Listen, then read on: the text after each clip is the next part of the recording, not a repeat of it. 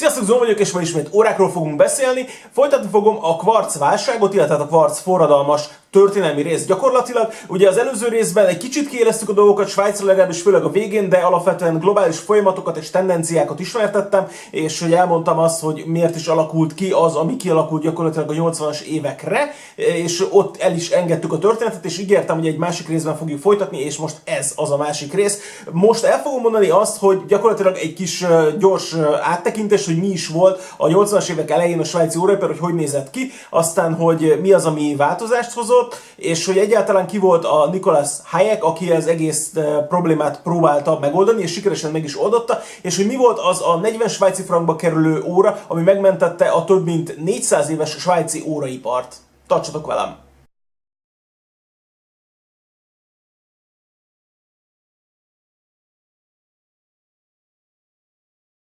Ott veszük most fel a fonalat, ahol az előző részben letettem, tehát gyakorlatilag ez a válságnak a mélypontja. Ugye a válság úgy nézett ki gyakorlatilag, hogy volt két nagy szereplője, a függetlenket leszámítva a svájci óraiparnak az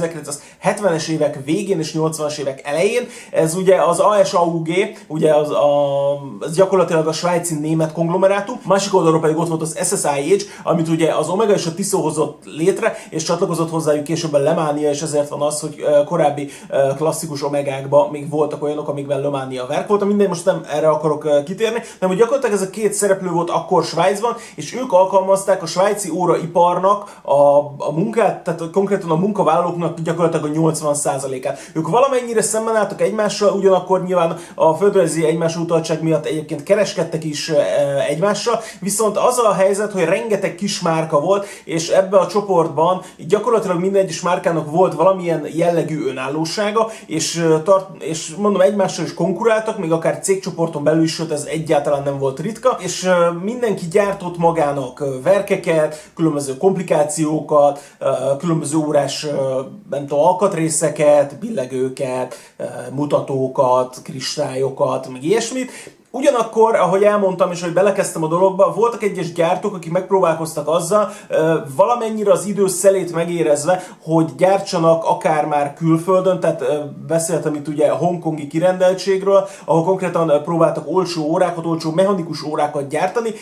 viszont ezek a, az órák, tehát ezek a, külföldön gyártott órák egyébként nem tették versenyképesebbé a dolgot, és egyébként nem tették eladhatóvá sem, úgyhogy gyakorlatilag ez pénzügyileg így nem annyira volt önmagában önmagában sikeres. Az előző videóban említettem, hogy azok a cégek, akik alkották egyébként a Swatch Groupot később, ők voltak, ők próbálkoztak azzal, hogy olcsó mechanikus órákat állítsanak elő, és az egyik ilyen volt az Economic Swiss Time CO, vagy CO, ugye, ami Hongkongban készült, és gyakorlatilag ez egy SSIH-es próbálkozás volt. Rengeteg pénzt pumpáltak bele, sok millió svájci frankot, ugyanakkor nem hozta e, meg a várt sikert, és ez az egyik komponense annak, hogy gyakorlatilag 1974 és 82 között az SSIH, mint csoport pénzügyileg teljes mértékben összeomlott, dolgot. 74-ben még 12 millió darab mechanikus órát állítottak elő, ez 82-re gyakorlatilag a tizedére esett össze. Nyilván, hogyha a tizedére esik össze az értékesítés, akkor a, a, a nyilván a, annyi emberre sincs szükség, és akkor mivel nem dolgoztak egyébként akkor a marzsokkal, ezért annyi fizetése tudtak adni, és így konkrétan volt egyfajta munkáltatói, vagy hát ilyen munkavállalói válság, és hát így konkrétan munkaerő nem, nem hiány volt, hanem hogy rengeteg ember volt az, aki munkát keresett. Természetesen volt voltak elbocsátások, és így gyakorlatilag a tönkszélére került a svájci óraipar. És mondom, ez most az SSIH, de az ASUAG-nél is pontosan ugyanilyen dolgok voltak, vagy nagyban hasonlók, ők is próbálkoztak dolgokkal. Önmagában ezeket a konglomerátumokat is már a svájci állam hozatta létre a korábbi gazdasági világválságnak a következtében, vagy hát az ASUAG-t mindenképpen, az SSIH pedig így gyakorlatilag magától jött létre, tehát abban nem volt kormányzati hatás, az előzőben igen. Viszont most, amikor így elkezdett mélyülni a válság, és elkezdett érezhető pénzügyi és likviditási hiány lenni, akkor bevont, tehát konkrétan a svájci kormányzat belépett, és hitelt nyújtott az órás iparnak, valamint beléptek a svájci bankok is, és ők is elkezdték hitelezni az órás cégeket. Itt meg kell említeni a bankok közül a USB-t, az, SB, az SBC-t és ugye a Credit Suisse, ez a három legnagyobb svájci bank volt, akik hitelezték az óraipart, és a 80-as évek elejére, tehát 1980-ra eljutunk odáig, így az idővonalunkon, hogy gyakorlatilag a bankok kezében van van a teljes svájci óraipar, viszont ők nem értenek az órákhoz, nem értenek az óraiparhoz, annyit tudnak, hogy nekik rengeteg pénzük áll az óraiparban, és szeretnének szabadulni. És felmerült egyébként az is, hogy konkrétan fogják és eladják az egészet bárkinek, aki pénzt kínál érte, aki megfelelő mennyiségű pénzt kínál érte, és ekkor történt az, hogy felkérték konzultációnak, vagy hát tanácsadónak a Nicolas Hayeket. Ő ekkor a svájci kormányzat már ismerten velük elvileg volt szerződésük, és ő korábban már dolgozott együtt a svájci állammal, a svájci állami vasutat rakták rendbe, nyilván nem vasutas volt, hanem egyébként a Hayek mérnök volt. Gyakorlatilag amerikai-libanoni származású a szülei révén, viszont Svájcon élt akkor már 30 éve, úgyhogy ismerte a svájci mentalitást, viszont gyakorlatilag a rendszeren kívüli volt, egy eléggé elszánt fickó volt, aki konkrétan a, a, általában végigvitte az elképzeléseit, úgyhogy ezért is volt nagyon ideális az, hogy rászabták ezt a tanácsadó szerepet. Úgyhogy ő volt az, akit színre lépett. 80-tól a folyamatok egy kicsit elágaznak. Amikor így mindenki realizálta, hogy gond van és kellene valamit csinálni, akkor megrendelte ugye a svájci kormányzat és a bankok megrendeltek egy tanulmányt, vagy hát kértek gyakorlatilag tanácsot a Nicholas Hayektől, és ő pedig egy tanulmányjal állt elő, ő vizsgálta a két konglomerátumot, és különböző fontos megalapításokat tett az órás iparról, és hogy egyébként mit kellene csinálni. Ezzel egy időben elkezd termékfejlesztés volt, nyilván reagálni kellett a nemzetközi trendekre arra, hogy az emberek elkezdtek elfordulni a drága mechanikus óráktól, és az olcsó órák felé fordulni. Ez is egyébként a Nicholas Hayeknek a tanulmányából derül ki, hogy, hogy alapvetően ő három szegmensre szedte az óraipart, és volt a, a legolcsóbb kategória, volt egy középkategória, és volt a felső kategória. Az alsó kategóriában a teljes svájci óraipar nem volt jelen, a középső kategóriában néhány százalékban volt jelen, és a felső kategóriának a 95%-át uralta. Viszont a vásárlói trendek nem erre felé mentek, hanem az olcsó és a középes kategóriát célozták meg alapvetően. Úgyhogy a Hayeknek nyilván az volt az egyik zsenialitása, hogy az olcsó árszegmens felé kell fordulni, és hogy konkrétan és azokra is fókuszálni kell, ahol a vásárlók vannak, nem csak a teljes luxusra. Ez a svájci gondolkodás egyébként távol állt, mert ők a jót, a még jobbat és a legjobbat szerették volna csinálni mindenből, és a svájci, van egy ilyen svájci mentalitás egyébként, ez a mai napig is megfigyelhető a svájci óragyártással kapcsolatban, hogy eléggé önteltek, és eléggé azt hiszik, hogy tudják, hogy mi az, amit csinálniuk kell, és csak azt csinálják. Vannak itt egy csomó olyan gyártó, akit egyébként itt meg lehetne nevezni, de most egyébként ebben nem megyünk bele. Az ETA, ami egyébként már akkor is létezett, de nem abban a formában, amiben egyébként ma létezik, és ennek a részleteiről is majd beszélni fogunk. Szóval, hogy az ETA-nak az igazgatósága a cégen belül kiadta feladatként, hogy három szempontnak megfelelő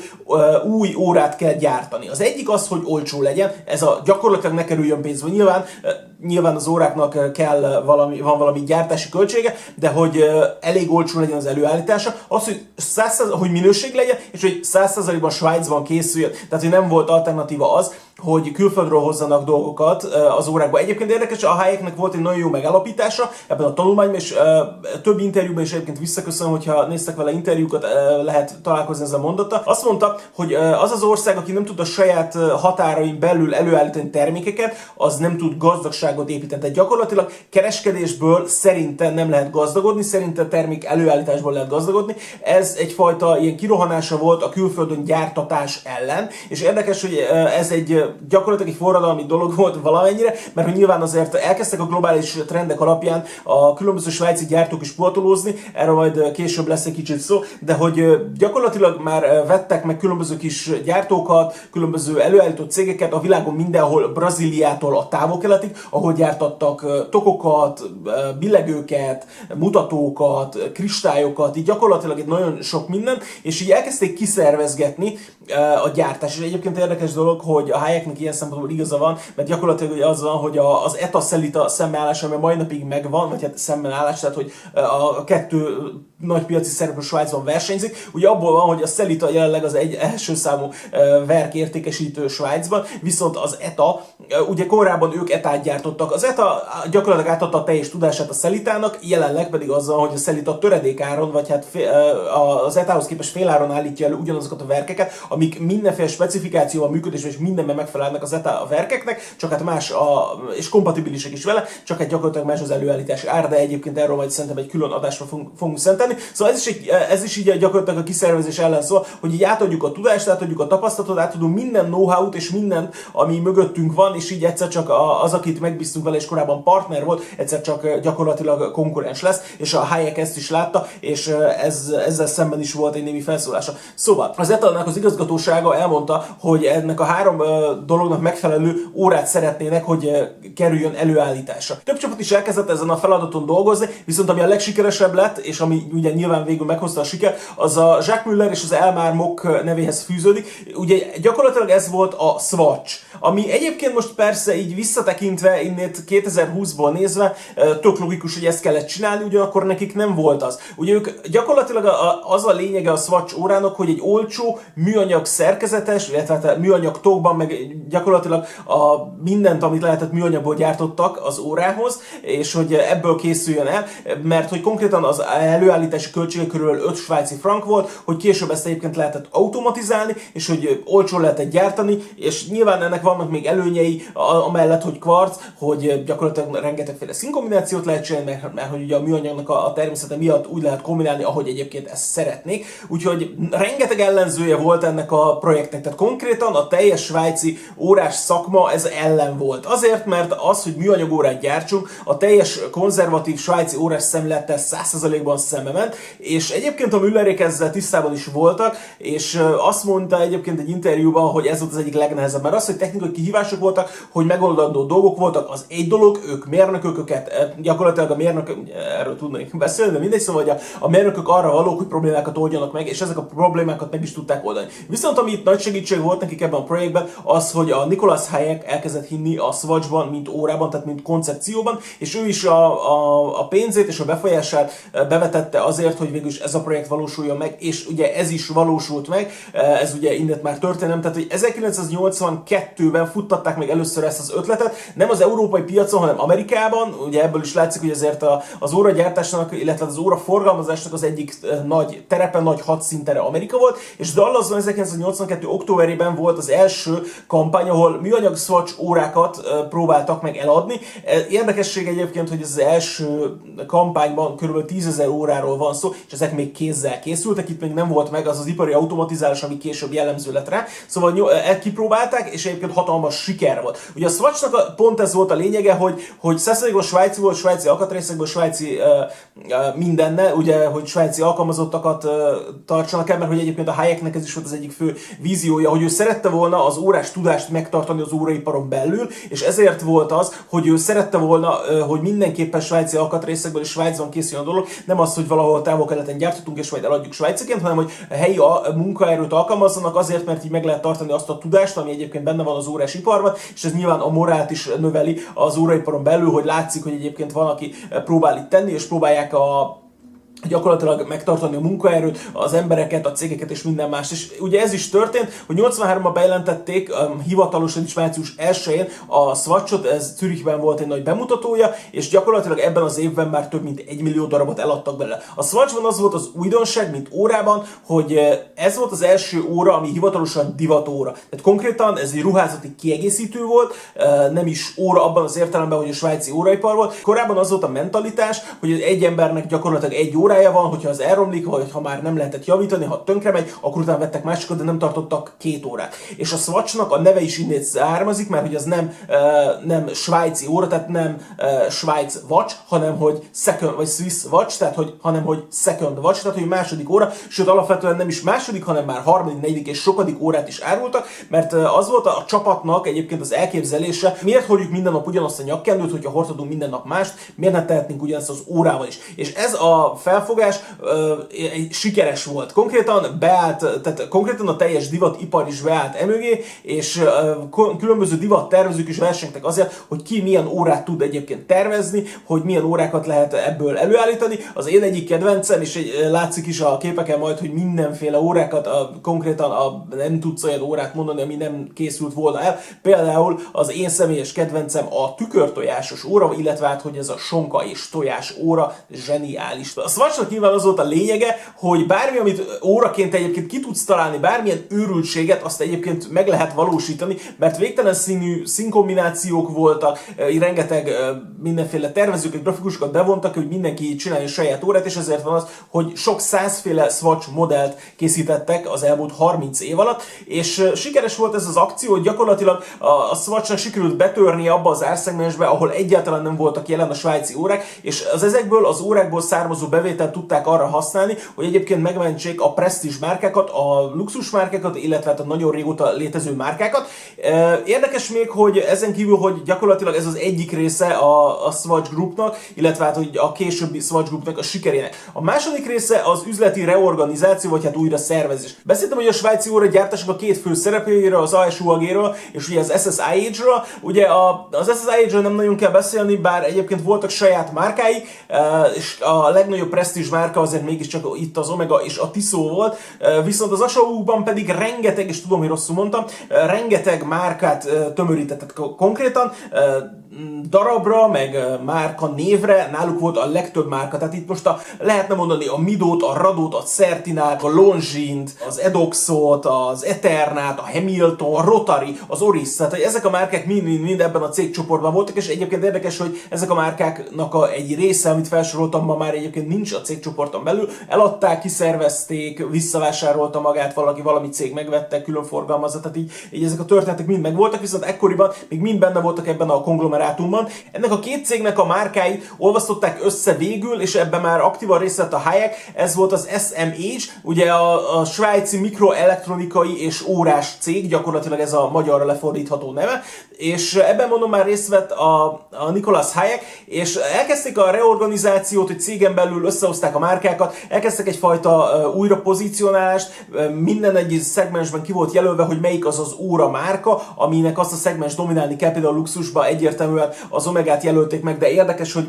ezt az SMH-et most ne hasonlítsuk össze a mai Swatch Group mert azért azóta kerültek bele márkák, és, és kaptak márkák nagyobb presztis, mint az Omega, például most csak a Jacques Drót, vagy mondjuk a Harry Winston, ha említjük, lőttek más piaci szegmensre is, de akkoriban ez még nem volt meg, akkoriban a top az gyakorlatilag az Omega volt itt a, a cégcsoporton belül, és gyakorlatilag a luxus szegmensben akkor az Omegának kellett vinni a primet, és a cégcsoporton belül a többi nem nagyon versenkedett vele, és ezért érdekes volt, hogy a legtöbb márka mégis a közepes árkalibert célozta meg, és itt pedig a Tissot volt kiválasztva arra, hogy az legyen a, a, az egyes számú márka, és e, szegmentálni kellett az, hogy például milyen sportágaknál hirdettek, milyen óra márkák. És egyébként még érdekes az, hogy összehozták a marketing stratégiát is, megszüntették azt, hogy minden is óra márkának külön gyakorlatilag értékesítési hálózat, a sales house és kirendeltség legyen az országokban. Minden az volt a mondás, hogy a, mivel egy márka gyakorlatilag az SMH, illetve hát később majd ugye ebből lesz a Swatch Group, minden egyes országban egyetlen egy kirendeltséget tartanak, és ő foglalkozik az összes márkával. És ez kis dolognak hangozhat, de például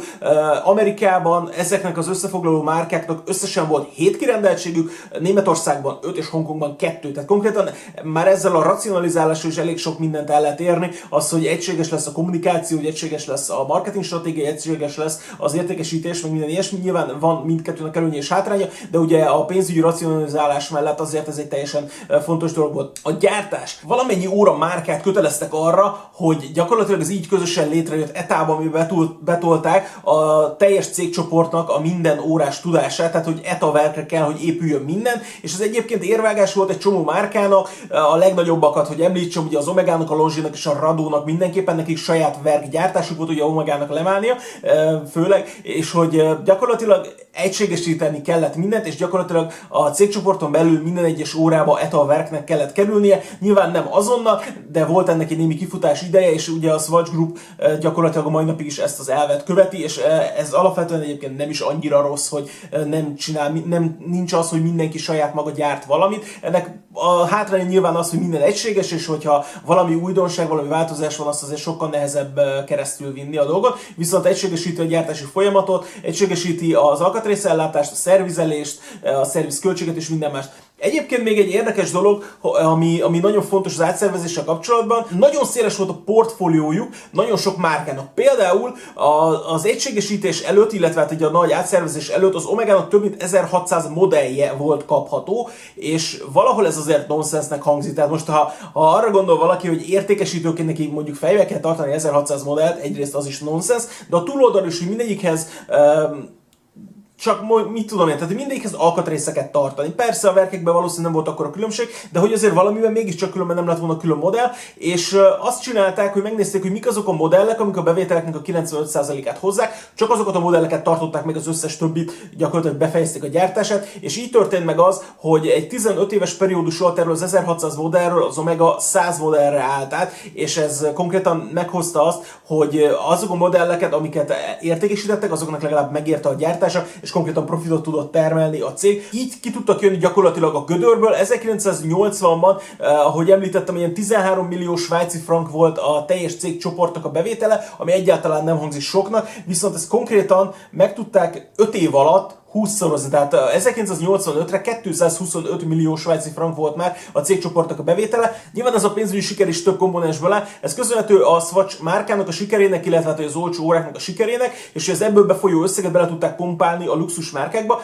amiknek egyébként szóval a felső luxus kategóriának megemelték az árát. Észszerűtlen döntésnek tűnik, ugyanakkor teljesen jó, mert hogy ha a luxus kategóriáról beszélünk, az gyakorlatilag közgazdaságilag mindig is úgy néz ki, hogy ezt az emberek így is, úgy is meg fogják venni. Ami gondolkodnak az emberek, hogy megveszik, hogy, hogy megvegyék-e, vagy ne vegyék meg, az alapvetően a középes, közepes kategória, mert az olcsó meg önmagában csak azért fogy, mert olcsó. A luxus az presztízs, arra bármilyen pénzt aladnak, és a középkategória az, ami így fura, úgyhogy pont ezért a luxusnak az árát megemelték, így annak sokkal nagyobb lett a profitabilitás, és egyébként érdekes, hogy a Swatch óráknak is nagyon durva profitja volt. Tehát konkrétan 5 svájci frankból lehetett előállítani a Swatch órákat, amiket végül ugye 40 svájci frankért, tehát az első években 40 és 50 svájci frank között értékesítettek. Ez a pénzügyi növekedés amúgy nem állt meg, tehát hogy oké, okay, hogy a 5 év alatt így sikerült a, gyakorlatilag a bevételt 20-szorozni, de 780 millió svájci frank bevétele volt a cégcsoportnak 93-ra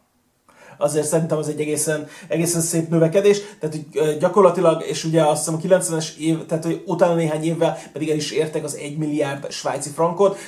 tehát hogy ez egy egészen jó növekedés volt. A korai években egyébként, tehát az átszervezés korai éveiben nem volt ekkora növekedés, az eleinte olyan 5-6 százalékokat hoztak, de azért az a 20-szoros az azért valahogy csak összejött. Nyilván ott az onnét jött össze, hogy elkezdték beindítani megint a, a, a luxus termékeket is, tehát azoknak az értékesítés is elkezdett fogyni, úgy, hogy az átszervezések hatására. Volt még az új üzleti stratégiának egy harmadik része, és ez pedig egy kevéssé hangsúlyozott rész, de ez gyakorlatilag a globális építkezés. A globális építkezés alatt azt kell érteni, hogy különböző gyártó cégeket megvásároltak, és az ő tudásukat megvették, és ahogy ezt említettem, gyakorlatilag e, Európán belül kell érteni, tehát megvettek egy csomó francia-német gyártót, ugye Glasshütte például, de hát hogy megvettek ilyen gyártókat, de mondom, vettek akár Brazíliában is gyárat, sőt vettek Hongkongban is gyárat, és ezeket beépítették magába a gyártás, illetve hát a szerviz és mindenféle ilyesmi folyamatokba, hogy a távol-keleten, hogyha nyilván kellett valami, akkor azt ne Svájcból szállítsák alkatrészeket, hanem mondjuk onnét tudják ezt a dolgot ellátni, illetve hát a mai napig is azért ennek vannak érezhető dolgai, ugye a, ez a Swiss made dolog, hogy gyakorlatilag külföldön gyártanak dolgokat, azokat elszállítják Svájcba, és akkor Svájcban rakják rakják ugye össze őket, ez is része volt ennek. És hát az egész történet ugye, mint ismert, egy sikertörténet lett. Ennek még a háttere annyi, hogy amikor létrejött az SMH Group, akkor a Nicholas Hayek már részt vett benne, viszont 85-ként jelenik meg csak ő részvényesként, és 86-tól pedig már az egyik vezetője is magának a csoportnak, és szerzett külföldi befektetőket, ők német pénzügyi befektetők voltak, és ők vásárolták ki a svájci bankoknak a teljes tulajdonrészét, majd pedig 1996-ban nevezték át az, az SMH-et Swatch Groupra, és innen gyakorlatilag eljutottunk szinte napjainkig, úgyhogy ebben a formában, a változatlan formában működik egyébként a Swatch Group, és fura dolog még, hogy a Swatch belekóstolt itt egy kicsit a divatiparban, és utána pedig már nagyban is próbálkoztak divatkiegészítőkkel, napszemüveggyártással, sőt a Swatch Group volt az, aki egészen egy évvel ezelőttig a Calvin Kleinnek gyártotta az óráit, jelenleg már egyébként, ha jól tudom, nem gyártják, vagy már így vége lett, de nagyon sokáig a Swatchos kommunikációkban a Calvin Klein mint saját márkát tüntették fel, de egyébként a Calvin Klein nem volt az övék, csak nekik gyártottak, de például belekóstoltak egyébként az autógyártásba, másba is. Nikolász Hayek kitalálta, hogy ő szeretné a a Smart Mobilt, mint autó koncepciót gyártatni, és ezt megosztotta a Mercedes-Benz, ugye a Daimler Gruppal, és pont ezért jött ki végül Smart néven, nem Smart Mobil, hanem Smart néven, tehát ez Swatch Mercedes Art. Ugye gyakorlatilag ebből állt össze ez a mozaik szó, és ugye gyakorlatilag ők napjainkig is gyártanak ilyen autókat, úgyhogy érdekes tudni való, hogy ez is a Nicholas Hayeknek az ötlete volt, csak kellett hozzá egy remek gyártó cég, aki egyébként értett hozzá, és meg is találták ezt a Mercedes a szerepében, és pont ezért fura, hogy a Mercedes meglátta a koncepciót, viszont a, a saját víziójától, a saját megszokott dizájnjától teljesen független és teljesen újszerű autót kezdett el gyártani, ami egyébként gyakorlatilag sikeres lett. Volt időszak, amikor az értékesítési listákat nagyon durván vezették Európában, mint a legtöbbet értékesített kis autó. Úgyhogy a swatch a története szerteágazó, és egyébként még folytatni is fogjuk már nem a kvarc válságot, hanem a Swatch Group bizonyos szereplőivel, például beszélni fogunk majd a Longiról, biztosan, beszélni fogunk az Etáról biztosan, a Radóról, Midóról, ezek, a Certináról, ezekről mind, mind tervezek majd részeket, de hát sok mindenről is tervezek még részeket, úgyhogy találkozunk legközelebb. Viszont kicsit messze megyünk Svájctól, és a következő részben egy német óra márkáról lesz szó, tartsatok majd velem akkor is. Sziasztok!